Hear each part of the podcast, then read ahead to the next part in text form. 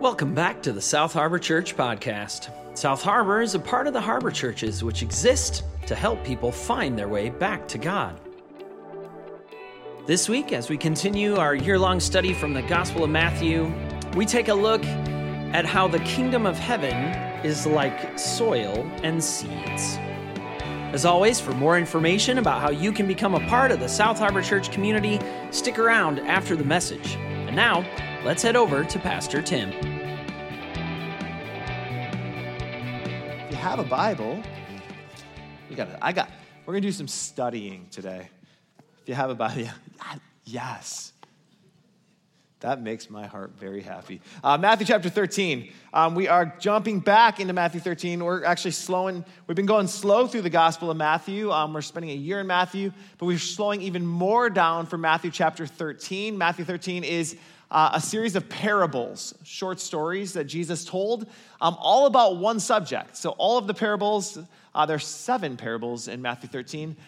All of the parables are about one subject, and that subject means a lot to Jesus. It was his main sermon. Um, in the, the sermon was the kingdom of heaven, or uh, as the other gospels uh, t- tell the same stories, the kingdom of God. Uh, and so, if you missed last week, um, last week we set the stage. I tried my best to lay a foundation for uh, the kingdom of heaven. Um, if you missed last week, uh, I'll do my best to kind of catch you all up. Uh, in fact, um, I uh, if, if, you were here, it may still be fuzzy. I had I had totally underestimated the amount of time that I was, or overestimated uh, the amount of time that I had, and so um, I think I got through like half of the content, which means I'm just going to try to jam that into this week. And when I don't get through that, we'll jam that into the next week.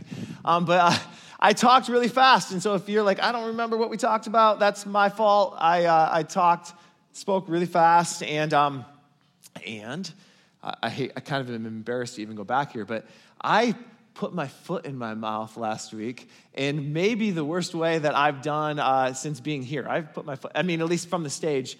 Uh, and so even if you were here, it's maybe a little fuzzy because um, I, am not going to repeat all the things. Now some of you are like, now I want to hear what he said. Um, yeah, now you'll listen to the podcast. Uh, but Uh, yeah, uh, there was like this moment where I could like see the words leaving my mouth, and I'm like, that's not that's that's not what I meant. That's not how it's. And then as I'm trying to like do damage control in the moment, like I'm trying to speak the words back in, but that's not that. All I'm doing is pushing the words out.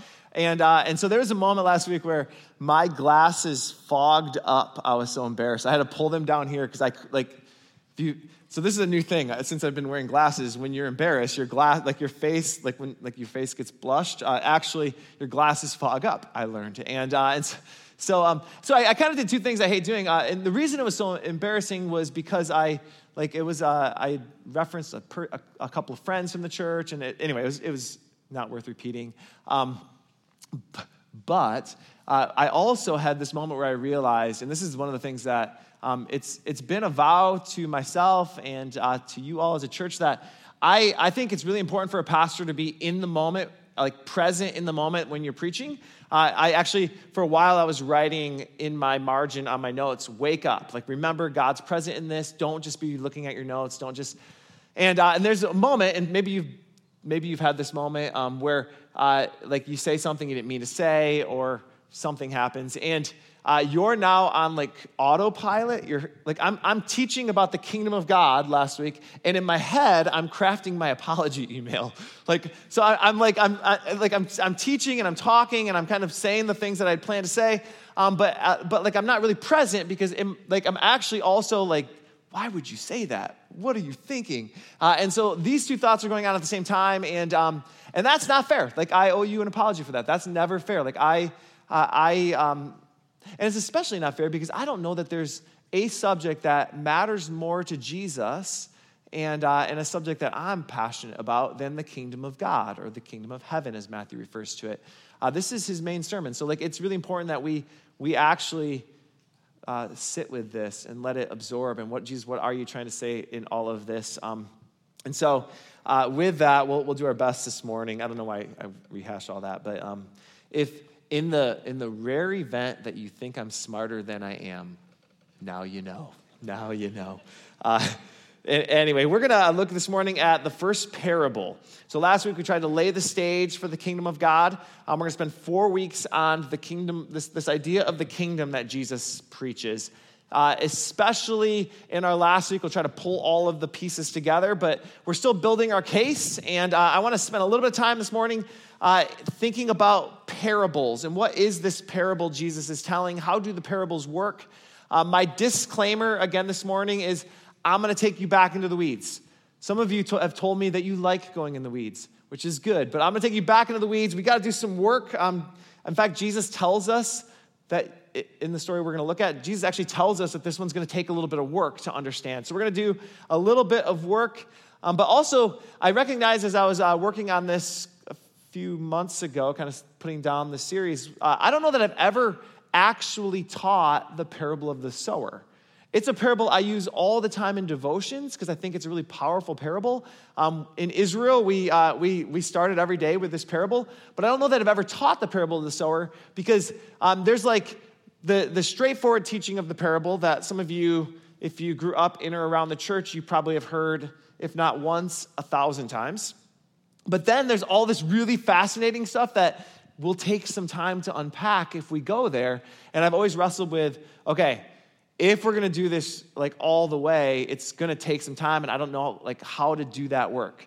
And so um, we're to go after it. The beauty of of sitting in the Gospel of Matthew is it kind of forces us to go slow and look at the passages that um, I've not preached before when, when left to my own choice. Uh, and so, Matthew chapter 13, let's read the parable. We'll kind of, we'll kind of break it periodically um, to kind of explain what's going on. And then um, I want to think together about what is Jesus doing here. And again, we're building a cathedral. Remember that metaphor? We're building the cathedral. We're, we're, we're laying a foundation for the things that are to come. Um, but Matthew chapter 13, beginning in verse 1. That same day, Jesus went out of the house and sat by the lake. Such great, such large crowds gathered around him that he got into a boat and he sat in it, while all the people stood on the shore. Okay, let's pause here. Um, let me show you a picture. Uh, this is known as the Sower's Cove. It's just outside of Jesus' hometown city of uh, Capernaum. Um, the, the lake you're looking at is the Sea of Galilee, freshwater lake, Sea of Galilee. Uh, Jesus, we read, there's crowds. Let me show you another picture um, that uh, kind of shows the same area. There are crowds, I don't know when or where, the, like, I know where this picture is taken. I don't know when it was taken, but it's a cool image. Um, there's crowds gathered to hear Jesus. This obviously wasn't taken of those crowds. We realize that, right? Okay. Okay, Jesus was before cameras. Um, but there's crowds gathered. They, gotta, they want to hear Jesus. And so we read that Jesus gets in a boat and he kind of pushes offshore. Now, um, I want you to grab this mental image. We'll come back to this. Uh, it's actually going to play into the story he tells and kind of how he tells it. Uh, but, um, but also, so it kind of serves a, a function in the story, but also it serves a function getting in the boat and kind of pushing off offshore. It does serve a function um, to what he's trying to do. Uh, water naturally carries sound. You've all realized this. Um, I uh, one of my one of my um, favorite things to do. My in-laws have a place at Big Star Lake in Baldwin, and uh, in getting up early in the morning.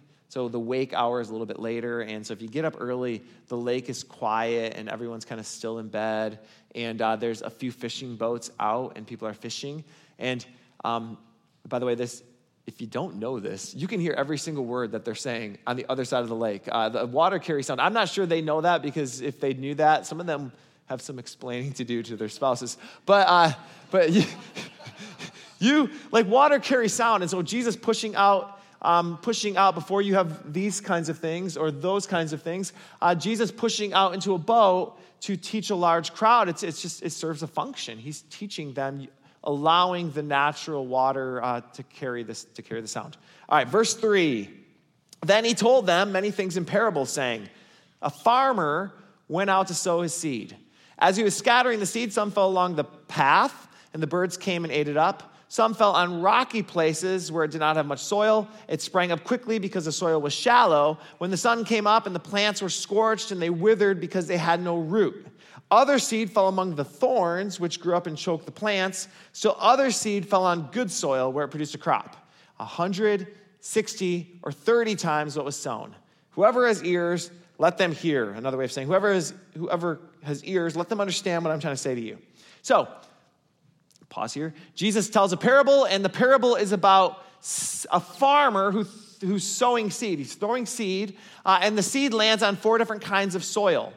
Uh, the first kind of soil is the path, the second is rocky ground, thorns, and then lastly, uh, some of the seed lands on good soil, and the seed that lands on good soil, it produces a harvest. Now, um, so that's, the parable. Uh, last week we talked about how the parables were a rabbinic teaching tool um, used by the rabbis, of which Jesus is one. Uh, Jesus is a rabbi. Um, and the, the, Jesus wasn't the only rabbi to teach in parables. In fact, um, there, there's a lot of parables that we still have told by other rabbis of Jesus' day, in and around Jesus' day. And uh, in fact, there's other parables that, um, let me show you a book if you're interested in this. Uh, Brad Young um, has got a handful of books. This one is on the parables. Uh, it's called The Parables. Um, he's got another book called Jesus, the Jewish Theologian. He's got a book called Meet the Rabbis. Um, all three of those books, if you want to nerd out on this stuff, um, the, these books are the place to go. Um, but uh, what he'll describe is there, are, there is actually a template to the parables that you find among the rabbis. The rabbis actually followed a, a template, and, um, and they would tell a, ver- a version of the same stories. And what would separate one rabbi from another rabbi, one rabbi's teaching, their yoke from another rabbi's teaching or yoke, was kind of how the parable ended or how the parable began. Uh, so he'll know that the there was actually a common template for the four different kinds of learners. Rabbis would often talk about how there's four different kinds of learners, and the point of the parable was to ask the question, what kind of learner are you? So, um, one example he gives is he talks about how uh, there is the sponge, the funnel, the strainer, and the sieve. So, they tell, like some rabbis told the parable of the fun, the sponge, the funnel, the strainer, and the sieve. And the, the sponge, as the parable goes, takes in everything and absorbs everything, takes in everything and keeps everything.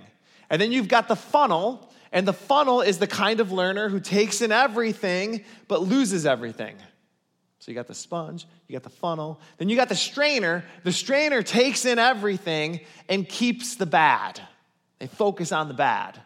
Uh, then lastly, you have the sieve, and the sieve takes in everything and keeps the good. And so the rabbis would tell this, this parable and they would say, And so what kind of learner are you?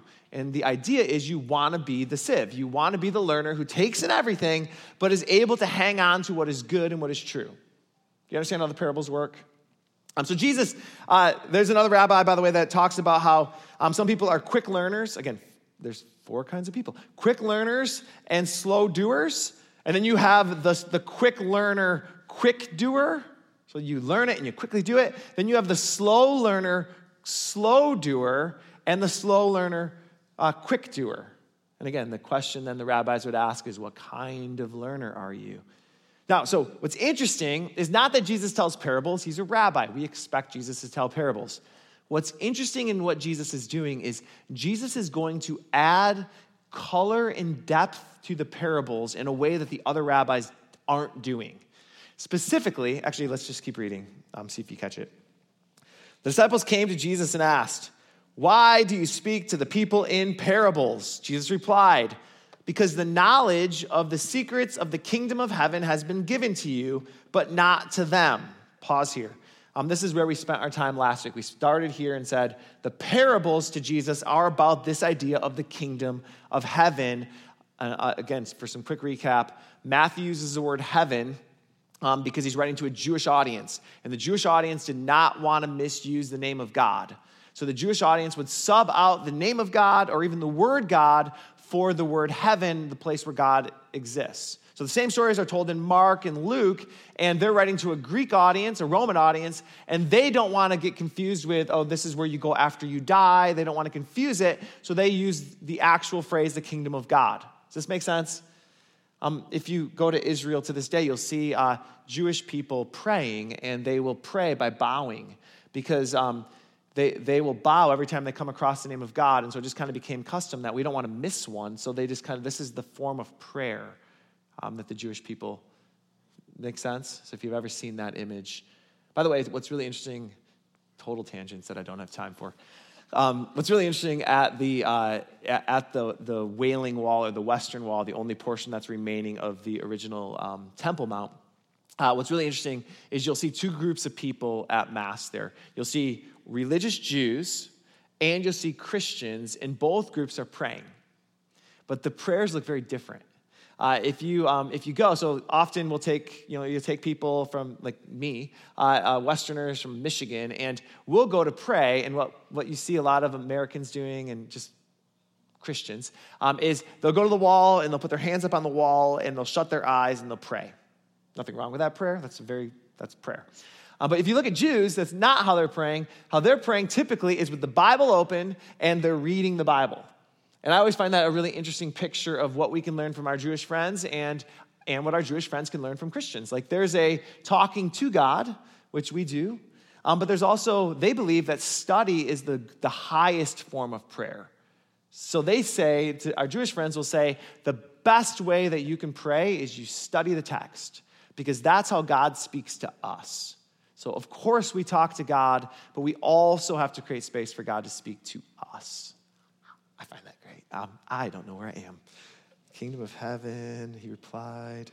Uh, I, don't, I don't know where I am. Um, he replied, The kingdom of heaven has been given to you, but not to them. This is, oh, this is where we spent our time last week. Uh, kingdom of heaven, God. Okay, that's right. Um, Jesus will tell us that the, the difference between his parables, and you see this between the, the other religious leaders and him, is Jesus, Jesus will package his parables as a way of explaining not just how do you learn and how do you grow, but he's trying to get this massive concept through to his, to his followers called the kingdom of God or the kingdom of heaven. Like, this is what the kingdom of heaven is like, is how most of the parables begin. Even this parable, if you notice, he'll tell the parable, then he'll they'll ask this question, and he comes back to the parable and he'll say to his disciples, I'm talking about the kingdom of heaven. That's what the parables are about. This is not just how do we be good people, good students, or good citizens. This is about something bigger.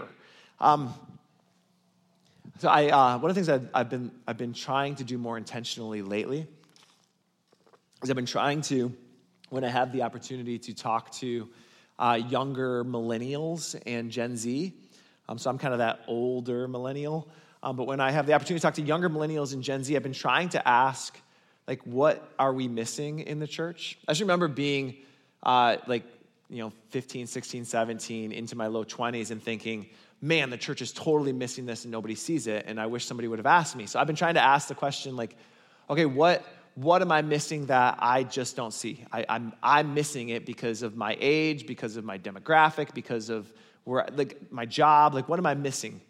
And one of the things I, am hearing uh, from, our, from our younger people, and again, um, I don't mean to speak on behalf of everyone, um, and this is not true for everyone, um, but what I've heard from many, at least, in, in young people, um, correct, young adults, correct me if I'm wrong, um, but uh, what I'm hearing that, that people are wrestling with right now is the, the fundamental question of is the church still relevant?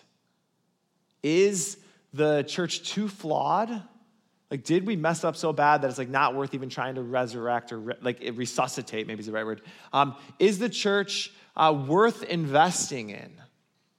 Um, is uh, and and and you kind of dig a little bit on that question, and um, uh, people are quick to point out, and rightly so, all of the scandals that the church has gotten into. Big churches, small churches, lots of scandals. Not just one denomination of churches, but kind of across denominations. Uh, churches have gotten involved in scandals. People like me have stood on stages like this and, and shared words like this, but then have done things that look very far from Jesus. And so, is it even worth investing in? Is the model broken? Is, is, it, is it flawed?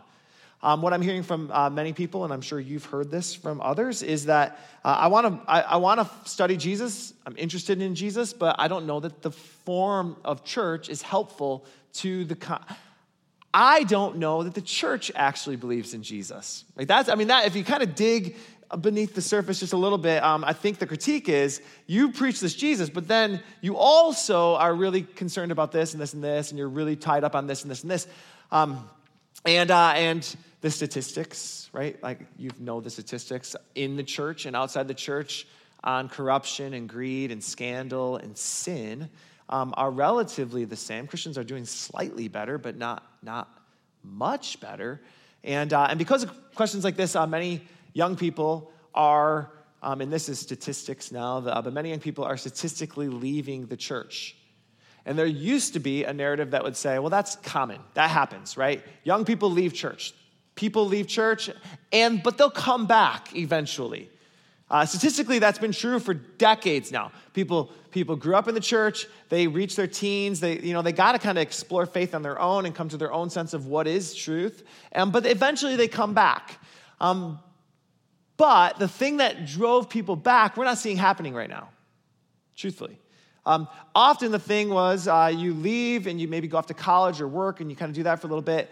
And then uh, as you're off kind of doing your thing and kind of exploring life, you then uh, get married and have some kids. And the question then for many young people is, oh, we want to raise our, like, how do we raise these kids to have the same values that we got, get, were giving growing up? And so, uh, out of that, then a lot of people would find their way back into church because of baptism, and um, they want to become part of this, this thing that was passed down.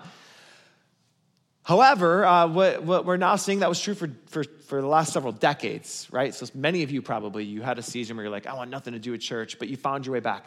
Um, but uh, what we're seeing now is that a lot of our younger generation is saying they're, they're leaving, and then um, the, the time between getting married and having kids is kind of growing. And in that time, um, there's become there's new patterns that are developing, and they're not finding their way back into church. And uh, in fact, uh, Harvard, about a decade ago, so it's a bit dated, but Harvard came out with a study that they called How We Gather. How We Gather. And it's worth looking into if you're interested in like sociological patterns. But uh, in uh, how they get how we gather, they essentially talk about how a, a whole generation now is saying, okay, we want community, we want to belong somewhere, we want actually some spiritual depth, and they're finding it in different places. Dinner parties. Um, there's a whole uh, section on CrossFit gyms. Like CrossFit gyms have met the need that a lot of the churches uh, once met. Um, third spaces, they call them. And uh, and maybe you're thinking, yeah, well, that's you don't need to go to church to be the church. And I, at some level, would agree. However, um, what concerns me in this, if I'm just fully transparent, what concerns me in uh, in kind of how people are leaving is that we um, are filling the void that the church wants to once filled, but I'm not certain it's being filled with Jesus by and large, and I'm not certain it's being filled with true community. Um, often it's filled with community that looks a lot like me and likes the things I'm into, but not the person who's going to force me to understand what the united body of Christ looks like in its diversity, right? Like, that make sense? Um, and so then what ends up filling that void is technology, which is probably the God of our, the, the lower G God of our age. And I'm not completely surprised that people are lonelier and sadder than they've ever been. And so um, I would say, uh, I say all that to say this I think at some level the church is in a state of emergency in our nation. Not globally, global church is doing just fine. Um, but in our nation, I might argue that we are in the state of emergency. And, uh, and so um, now in two weeks, I, was, I want to spend a, that in like two weeks. I want to talk about what's our path forward in this. Um, but at some level, I think uh, what we're doing here, I hope we see it matters. That our mission to help people find their way back to God, people are lonelier than ever and need Jesus more than ever. I'm deeply convinced of that. Um, this matters. And while it's true that Christians have done some of the ugliest things in our world in the name of Jesus, we have to own that. It's true. It's also true that Christians have done some of the most beautiful and compelling things in the name of Jesus that are existing in our world. Both are true.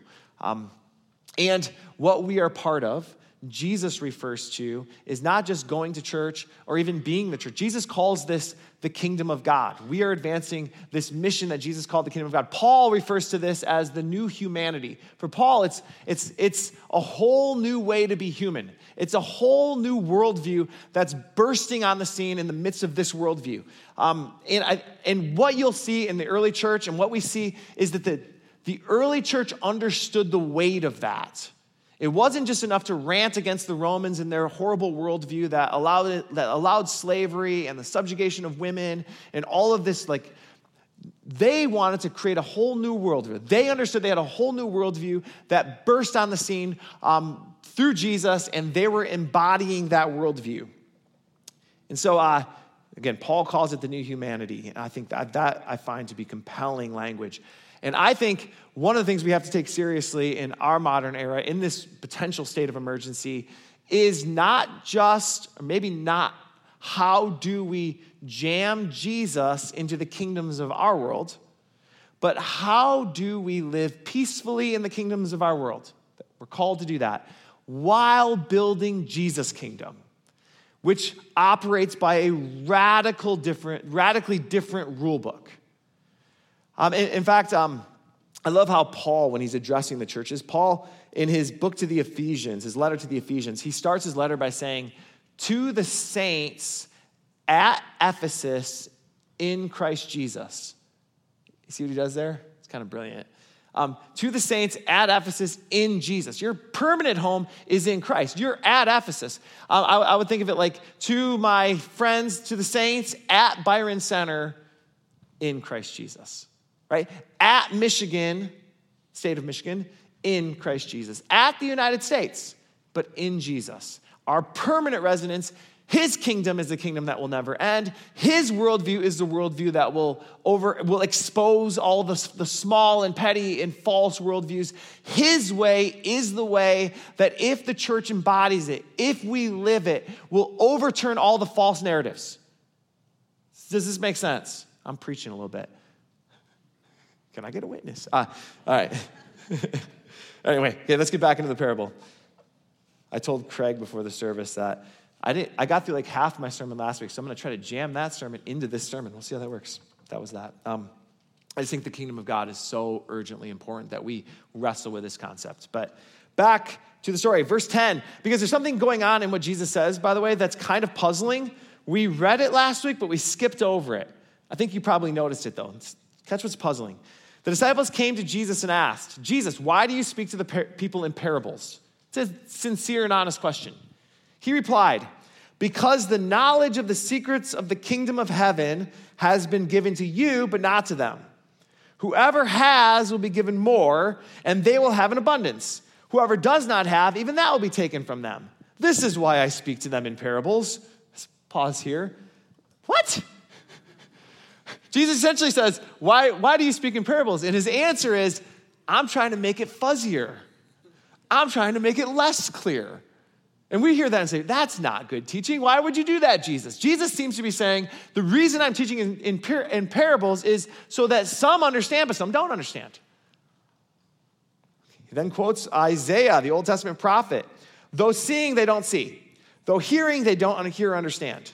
In them is fulfilled the prophecy of Isaiah. You will be ever hearing, but never understanding. You will be ever seeing, but never perceiving. For this people's heart has become calloused. They hardly hear with their ears for they have closed their eyes. Otherwise, they might see with their eyes, hear with their ears, understand with their hearts, and they would turn, and I would heal them.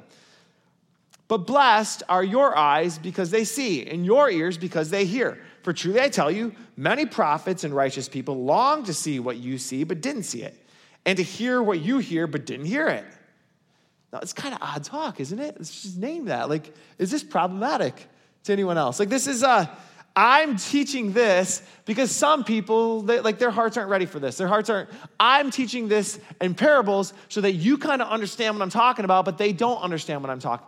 Why would Jesus teach in parables to make things less clear to a group of people who are looking for answers and things, maybe even hope? Why less clear? Okay, hold that question. Let's wrap up his explanation. 18. Uh, listen then to what the parable of the sower means. When anyone hears the message about the kingdom and does not understand it, the evil one comes and snatches away what was sown in their heart. This is the seed that was sown along the path. The seed falling on rocky ground refers to someone who hears the word and at once receives it with joy, but since they have no root, they last only a short time. When trouble or persecution comes because of this world, they quickly fall away. The seed falling among the thorns refers to someone who hears the word, but the worries of this life and the deceitfulness of wealth choke the word, making it unfruitful. But the seed falling on good soil refers to someone who hears the word and understands it. This is the one who produces a crop yielding 100, 60, or 30 times what was sown. So, why does Jesus say, I tell parables so that they won't understand them? I mean, that's what he's, why? If this idea of the kingdom of heaven is so revolutionary that it'll change the face of the world, Why hide it in the stories that essentially function like riddles? Why hide it in a parable? Okay, before we go there, if we have time to go there, um, let me take you deeper into the weeds, uh, into the parables. Jesus is, um, this is the part, by the way, that I was trying to wrestle with. How do I do justice to this? Because it's such a massive idea and it's such a nerdy, geeky, technical idea. But it's underlying everything Jesus is doing in the parables. And once you see it, I promise you, if you can follow along and if I can communicate this clearly enough, once you see it, it will change how you read all of the parables. And in fact, it'll change how you read a lot of what Jesus does and what Jesus says. And Jesus is doing things behind these simple stories that are brilliant. Now, let me start like this Jesus was a Jewish theologian. He was a Jewish rabbi. He taught like a Jewish rabbi. He, he uh, used parables like a Jewish. Jesus is a Jewish rabbi teaching. Um, his 12 disciples are Jewish disciples, they're students. And the Jewish rabbis had a four part thing they were doing, a teaching mechanism, a four part interpretation mechanism that they were doing, especially with the parables. The four part interpretation mechanism that they're doing uh, often goes by the acronym PARDES. PARDES. If you're taking notes, write down the word PARDES and the, the weird punctuation or the weird, that's, not, that's intentional. Um, Pardes. The P of Pardes, okay, we're in school now. The P of Pardes is the first level of Jewish interpretation known as Peshat. Peshat. Peshat means surface or straight. The Peshat interpretation is the literal or the direct interpretation, the direct meaning of the text. It's what you hear when you sit down with a passage, it's what you immediately so if you read the story, you're like, it feels pretty straightforward, Jesus. I don't understand how this is like, I don't have a PhD in this stuff. I didn't go to classes in this stuff, but I feel like I kind of understand what you're saying. The Peshat interpretation was the literal meaning of a text. Now, in case you're thinking that's not good, it is good. You have to start here. It, you have to start with, okay, I'm going to read the text, and Jesus, what does this text mean? It's the straightforward, literal reading of the text. What does the text mean? Often, the cultural and contextual work we do on a Sunday is Peshat. Now, I know for us, um, because we didn't grow up in the culture, all sorts of ahas and like, whoa, I never saw that before go off in our heads.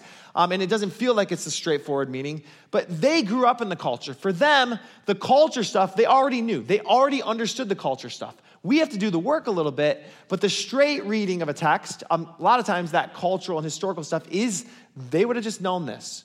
So I show you the picture of where Jesus is teaching. Remember the picture of where he's in the boat? Um, that's this right here. Notice what's in the background farmland. In fact, uh, in the book of Deuteronomy, chapter 8, God says to Moses, I'm going to give you this land known as a promised land, and it's good land. It's really good land. In this land, there are seven species, and these seven species are going to be coveted around the world. The seven species wheat, barley, grapes, figs, pomegranates, olives, and dates. The Galilee was known for its ability to produce a crop that went out to the world. When Jesus tells a story about a farmer sowing seed, his audience, by and large, most likely, most of them are probably farmers right? So they understood the picture. They understood, of course, like this is what we do. We sow seed. We understand how seed works. They also understood how the paths, how the soil works that Jesus is talking about, right? The, the hard path. We think farmland, we think massive fields, but farmland often was maybe a third of an acre that was your family plot to farm. And the way you would sow the seed was you would walk around the outside of the, of the farm. Um, you'd usually build a little brick wall, and then you'd walk along the brick wall and you'd throw seed into the center. And so the, the part around would become the path. And if seed fell onto the path, which inevitably, inevitably would do, it's not going to grow because you've walked that path multiple times checking on your produce right? So they understood that. They understand what the path looks like, they understand what the rocky ground looks like. Uh, you, may, you may or may not know this, but um, the, the land of the Galilee is volcanically active. And because of that, you have this black basalt rock, and the ground is really rocky. You dig an inch and you're gonna pull up a rock. And so, in order to farm the land, you actually have to remove the rocks. It takes a tremendous amount of work. Um, you've heard of the Golan Heights? The Golan Heights is great farmland, but we haven't actually done the work yet to remove the rocks. And so you'll see cows grazing in the Golan Heights, but you don't see a lot of farms in the Golan Heights yet. Give it 20 years. I almost, I'm almost guarantee you in 20 years, farmers are going to reclaim the Golan Heights. But right now, you just don't see it because it's rocks. Um, and, and, so you got the rocky ground. They would have known the picture. The thorns. Israel's got a, a number of different kind of thorns, and there is one in particular known as serim, and it's an invasive species. And when a tourist like uh, our group comes walking through a field and we brush up against a serim and it sticks in our pant leg, and then we do this as we're walking through someone's wheat field, we're spreading serim into that man's wheat field, and now they've got they have got thorns in their wheat field. And this happens all of the time. It's an invasive species. And so you kind of learn to try to work with it, but by and large, it can choke out your plants, it'll overgrow. They understand that metaphor. And lastly, um, they know good soil. Of course, they know good soil. God promised them this land. Josephus, the first century Jewish historian, he writes that the land is everywhere so rich in soil and pasturage and produces such a variety of trees that even the most indolent are tempted by these facilities to devote themselves to agriculture. There is not a parcel of wasteland. Um, uh, a, a Roman scholar writing about the agriculture named Marcus Terentius Varro, he suggested that in the Roman Empire, the average yield of a good yield was 10 to 15 fold. But then he goes on to talk about this region of Gadara, the southern portion of the Sea of Galilee. And he said in, in, in the Gadara region, you can get 100 fold. That's the number he uses. It also happens to be the number Jesus uses. So Jesus is teaching a story to farmers, and he talks about a hundredfold, a hundredfold yield of a good crop, talks about the four different kinds of terrain. Would they have understood it? Yes. So when Jesus is saying, I've come to give them stuff that they're not going to all understand, he is not talking at the Peshat level. They would have understood this. It's, and by the way, is it good? I know by me saying, like, it's one way to read. And, and I, actually, most Christians, this is the only layer in, that we actually approach the scripture at. It's the only one. And I don't mean that as a negative thing. Christ, the, this is, you can learn a lot from a Peshat read of the text. I think you can go deeper. But you can learn a lot from the Peshat layer of the text. For instance, um, and you can be surprised by it. Uh, for instance, you may have just like listening to the, the passage recognize that this is not the parable of the sower, as we might often think of it. It's actually the parable of the soils, right? The translators put the wrong title in. It's not a great title because the sower doesn't change. And the seed the sower is sowing is always good seed. What allows the seed to grow is the soil it's thrown on. And that can be like, if that's the first time you're hearing this and it's the first time, like that's revolutionary. So you're telling me God is always good? Yes. You're telling me the scripture is always helpful and useful and can change lives? Yes. Well, then why doesn't it always change lives? Well, that has to do with the soil of your heart. That's a pretty eye opening moment, like when that first clicks. Peshat readings can actually, like, they can be life changing, absolutely. But there's a deeper layer. Um, there's a deeper layer. Uh, the R, I do keep watching my watch. I, am aware, I'm sorry. Um, the R, by the way, I've learned that when I do this, I watch like at least a third of you do this. So I try not to do this in a way that you can see, but um, the R uh, is a word, if you've been around us for a while, you've heard this word. Uh, it's the word remez. Let me hear you say remez. That's a word worth knowing. Remez means hints. It means hints. Um, again, we talked about this before, but let me go over it quickly for those who were not with us or just need some help. You got to repeat things, right? You got to repeat things. Uh, a remez is when a, uh, a teacher like Jesus, he's the best at this. Jesus does this one all the time. When they will quote an Old Testament passage or allude to an Old Testament passage as a way of making a point. Only they won't tell you they're quoting an Old Testament passage, and they won't tell you what they're alluding to.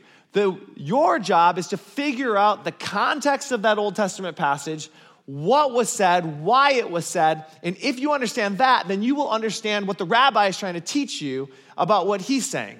Jesus does this all the time. Uh, in fact, uh, Jewish rabbis will point out, this, my, my friend who studied in uh, Jerusalem University will talk about how in their class, they'll say Jesus was maybe the best Remez teacher ever. And in his encounter, they don't believe in Jesus as Messiah, but in the encounter that Jesus has with Zacchaeus, they will point at that as the smartest, most brilliant remez that's ever been done. Jesus, in a single two or three words, calls out the religious system, he affirms the oppressed. He, Jesus, in a couple of words, flips the whole thing in one little story. I'm not going to tell you the story. You got to look it up. Um, a remez. Uh, you have to do the work with a remez. You got to know the text enough. You, now, the beauty of our modern era is we have the internet. You can do this work without having to memorize the whole thing, but you still have to want it a little bit. And, uh, and so, for instance, when Jesus' disciples ask him, Tell us what the parable means, and he answers them, Here's what it means. It might look like Jesus is giving us Peshat, right? It's the literal meaning of this is what he's trying to say. But Jesus, in this little section on, that we look at and say, Well, that's pretty direct, is actually cluing us into a number of the remezes that he's doing. He's giving just enough detail that now his disciples can say, I know what you're saying, Jesus. We don't have time to look at them all. Let me just tell you them. Uh, you can do the work. Uh, the path, um, he's referencing Hosea 10. Look at Hosea 10, you'll understand what he's talking about with Satan snatching it away. Uh, the rocky soil, Isaiah chapter 5. The thorns, Jeremiah chapter 4. Um, again, we don't have time, but there's a deeper meaning. If you know the passages, then you have an understanding of, oh, here's what Jesus is doing. Does this make some sense? Okay, let me show you one just so you have, you have some sense. Uh, Jesus talks about good soil. So there's four soils, there's these three, and then there's the good soil. One of the ways to find the remez is you ask yourself the question Is there anything odd in the passage? Is there anything weird? Is, does anything read clunky? It's often a way like you, okay, that, like I smell a remez coming. I, I, I think he's doing it. Um, is there anything odd? And if you look at what Jesus talks about when he talks about the good soil, is there anything odd? And the answer is, yeah. Right? Jesus says, for instance, he gives us three numbers. It's going to produce 160 and 30. Why those numbers? Some of you are thinking, like, wait a minute, those aren't divisible by two. Like, like right? Like, why 100, 60, 30? And why in reverse order? Right? That's not how we talk. We would say it's going to produce 30, 60, even 100 fold. But in fact, some translators, as they're translating the Bible, will say, This doesn't make any sense. That's not how people talk. And so they flip the order, totally missing what Jesus is doing. I think missing what Jesus is doing here. Why start with the, word, the letter, why start with the number 100 here? Did you know that a hundredfold only comes up in the Bible one other place, the entire Bible? Old Testament. You know the place?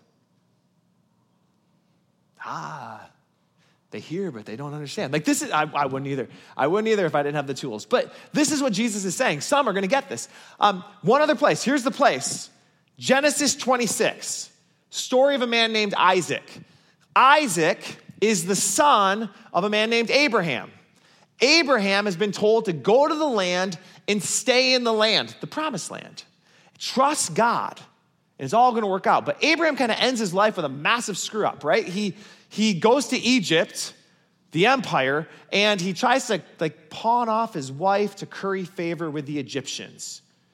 And if you read Genesis 26, it's essentially the story of Abraham in reverse. The story starts with Isaac going to Egypt and wanting to gain political favor.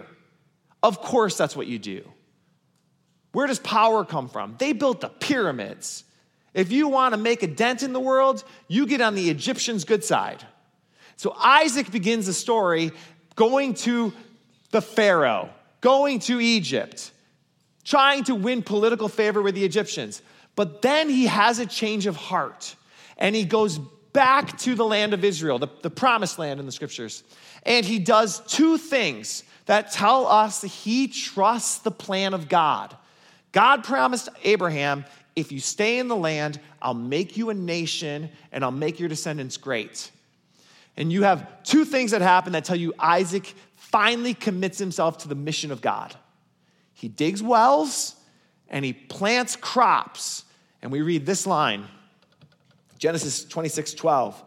Isaac planted crops in that land, and the same year reaped a hundredfold because the Lord blessed him. Do you see how these weeks kind of build on each other? Last week I said, I showed you the passage of Abraham, and God said to Abraham, I'm gonna bless you so that you become a blessing. But you gotta, like, you, you gotta stay here, stay in the land, be a blessing to the world. Isaac commits to the plan. What's the remez, Jesus? What are you telling us? Perhaps, I think, I am convinced. I believe that what Jesus is trying to tell his disciples is that Isaac is the example. He's the example. He trusts God's mission. He stops chasing after. I know the allure, the allure of bailing out because it's hard. Life is hard for those Jewish people in first century Israel. I know it's hard, but don't bail. I know the allure of Herod's wealth is high. It's not the kingdom. I know the power that Caesar promises you. If you just bow down to Caesar, he'll give you all the power. I know it's high. It's not the mission of God. If you trust the mission, like Isaac trusts the mission, God's mission will work. That's the good soil. Now, can you get that without, can you just like read it on the first read and understand all that without the work? No, of course not. You have to do the work. It's, it's truth in a remez.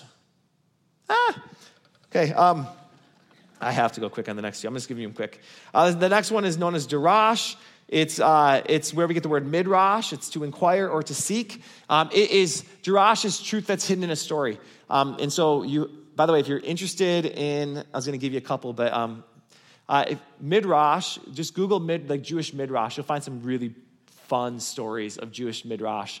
Um, while the world during COVID was learning how to make sourdough bread, I was studying Jewish midrash. Um, I also learned how to make sourdough bread, but uh, I mean, it's, it's, fun, it's fun stuff. In fact, um, there's, a, there's a midrash about this passage. What a midrash is trying to do is tell you a weird story to highlight a weird detail in the passage that you may have missed. And so the story exists not to try to teach you anything, but to point out a detail that you missed. And the midrash on this story will say, hey, there's, there's seven, catch this, there are seven parables about the kingdom of God. What else has seven? days of creation. And the Midrash tries to show you that the seven parables are linked to the seven days of creation. We don't have time to go there. All right, last one sod. Sod, the S, means secret. Um, this is a level of mystery that cannot be taught, it can only be revealed by God. Um, I, I, can't tell you what the sod of a passage is because only God can tell you the sod. Now, um, at some level, I think you know this one. You've, you've experienced this one. Uh, you've had a moment where a, um, uh, you've read a passage again and again and again, and finally you read a passage, and all of a sudden you see something you've never seen before, and it's like, that's what I needed to hear today. That's so. God gave you that. Thank God. Praise God. Um, after a, uh, uh, this happens all the time actually. After a sermon, somebody, some of you sometimes, will come forward and you'll say something along the lines of, Pastor Tim, thank you so much about saying this, for saying this. I needed to hear that today. And I'm aware that I never said that. And in fact, uh, for years, I would actually, uh, I would actually correct people and say, I'm glad God gave you that, but I never said that. Um, but I, am trying to get better to say, I, I didn't say that, but God did say that. That's sod. It's when the Spirit does the work. I think one of the reasons Jesus, and you can look at this passage, like one of the reasons Jesus chooses the 12 disciples he chooses is because Jesus sees that in these kids, God has given them sod. By the way, when uh, Peter is, uh, they're up at Caesarea Philippi, and Peter says, he says, who I, who do they think I am? And, you know, some say a, prophet, and some say you're John the Baptist. He's just been beheaded, but he's come back. Well, who do you say that I am, Peter? And when Peter says, you're the Christ, the Son of the living God. Do you remember how Jesus responds? Blessed are you, Simon, son of Jonah, for man didn't reveal this to you. This was a gift of God. That's sod. God gave you that. Parables are often working at all four levels. And I think the disciples, the reason they get it is they see things that others are missing. God is giving them things that others are missing. back to our question why does Jesus tell parables? Why does he say he tells parables so that people won't understand? Why? So they won't understand. I think what Jesus understands is there are some people who don't want to ever do the work. They just want to hear. I love how the early Christians talked about this. They said there are some people who just want you to tell them what they already believe. The language they use is they just want what their itching ears want to hear. Some people, if you give them the truth, Jesus says it's like, it's like pearls that you throw before pigs. They'll trample the truth underfoot and then they'll turn on you. And what Jesus seems to understand, what Jesus understands and seems to be trying to teach us is there is some people that don't want the truth. And the truth, you have to work for it. It's possible you quote Jesus and you, you, can say, like, I, you know, I'm an expert on what Jesus said and I got all these verses memorized, but you actually haven't done the work to say, okay, Jesus, what are you really trying to teach here? What are you really trying to show? Not just to rubber stamp my agenda or rubber, like make me feel good about what I believe, but like, Jesus, like, what is the truth I need to be convicted of? I am so convicted by this. I keep learning this stuff, and I'm like, I'm, I missed that teaching my whole life, and then I saw it, and I can't believe I, I missed it. To be open to changing. I think what Jesus sees in these kids, these disciples, is that these kids are going to be able to hear his teachings and actually say, I, God gave me a fresh word. You'll see this in Peter. When Peter, Jesus ascends to heaven and Peter's out and he has a vision from about, remember the Cornelius vision of the animals coming down? And all of a sudden, he undoes 2,000 years of Jewish history because he heard a voice from God. And we're grateful because of that decision. All right. Um, well, Kingdom of Heaven starts here. We'll, we'll wrap there. Starts in our hearts, starts here.